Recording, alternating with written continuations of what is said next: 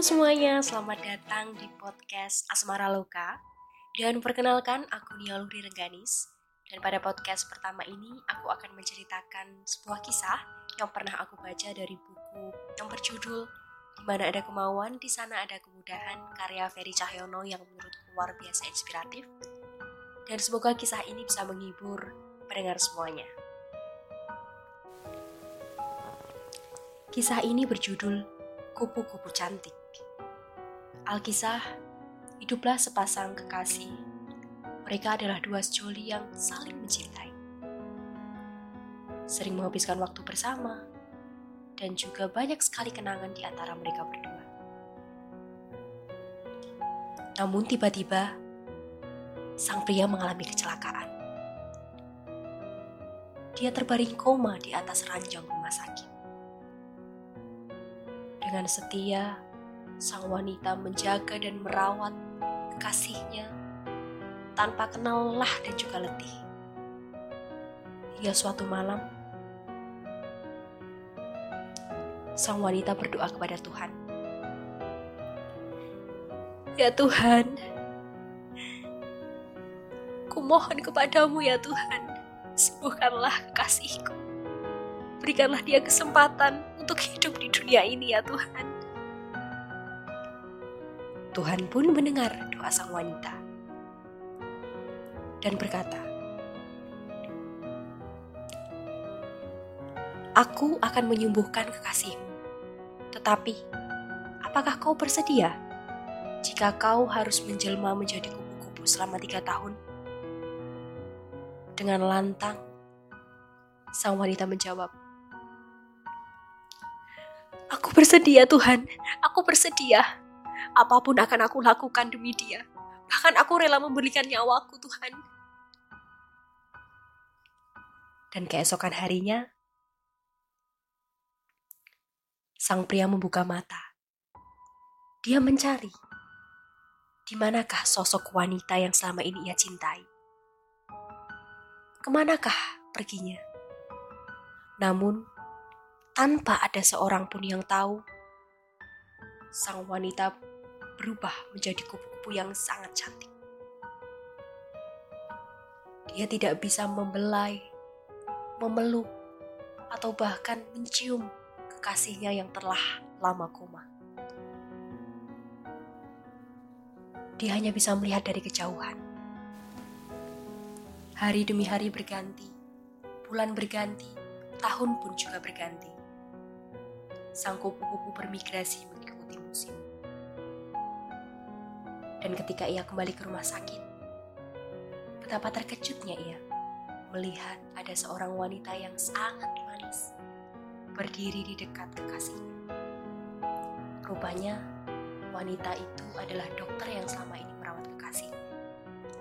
Merawat dengan penuh perhatian.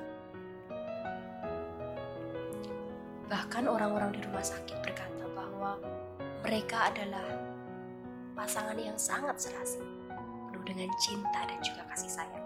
Seketika, hati sang kupu-kupu hancur. Ia menangis. Bagaimana tidak? Ia melihat orang yang ia cintai bercengkerama dengan wanita lain.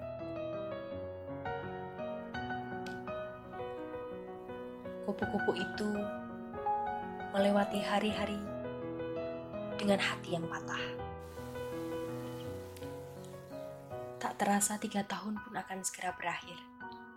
Tuhan berkata kepada kupu-kupu, Wahai kupu-kupu, hari ini adalah hari terakhirmu kau menjelma menjadi kupu-kupu. Dan besok kau akan kembali menjadi manusia seperti sedia kala.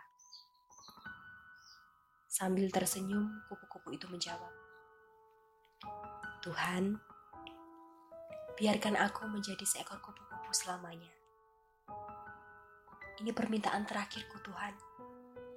Kumohon, kabulkan permintaanku. Lalu apa yang terjadi, teman-teman? Keesokan harinya, kupu-kupu itu tidak berubah menjadi manusia. Ia tetap menjadi kupu-kupu untuk selamanya. Kemudian kupu-kupu itu terbang, hinggap di atas daun, menyaksikan pernikahan dokter dan kekasihnya. Dan setelah janji suci usai diucapkan, kupu-kupu itu terbang dengan senyuman, mengepakkan sayap indahnya.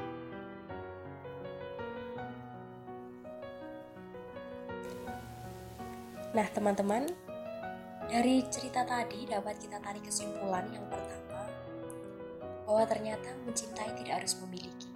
Namun, jika kita memiliki seseorang di sisi kita, kita harus baik-baik untuk mencintai orang tersebut. Yang kedua, jika teman-teman bertanya, apa itu cinta? Apakah yang selama ini kita rasakan adalah cinta sejati? Atau hanya sekedar cinta monyet? Maka jawabannya adalah wanita yang menjelma menjadi kupu-kupu cantik.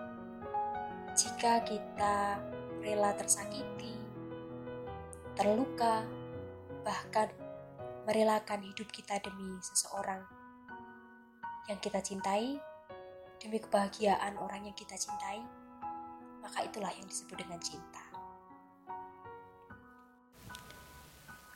Nah, tadi adalah sepenggal kisah yang bisa aku sampaikan. Bagi teman-teman yang sudah bertemu dengan cintanya, semoga langgeng selalu. Dan jika belum, semoga segera dipertemukan dengan cinta sejatinya. Sekian podcast pertama, sampai jumpa di podcast kedua ya. Bye-bye.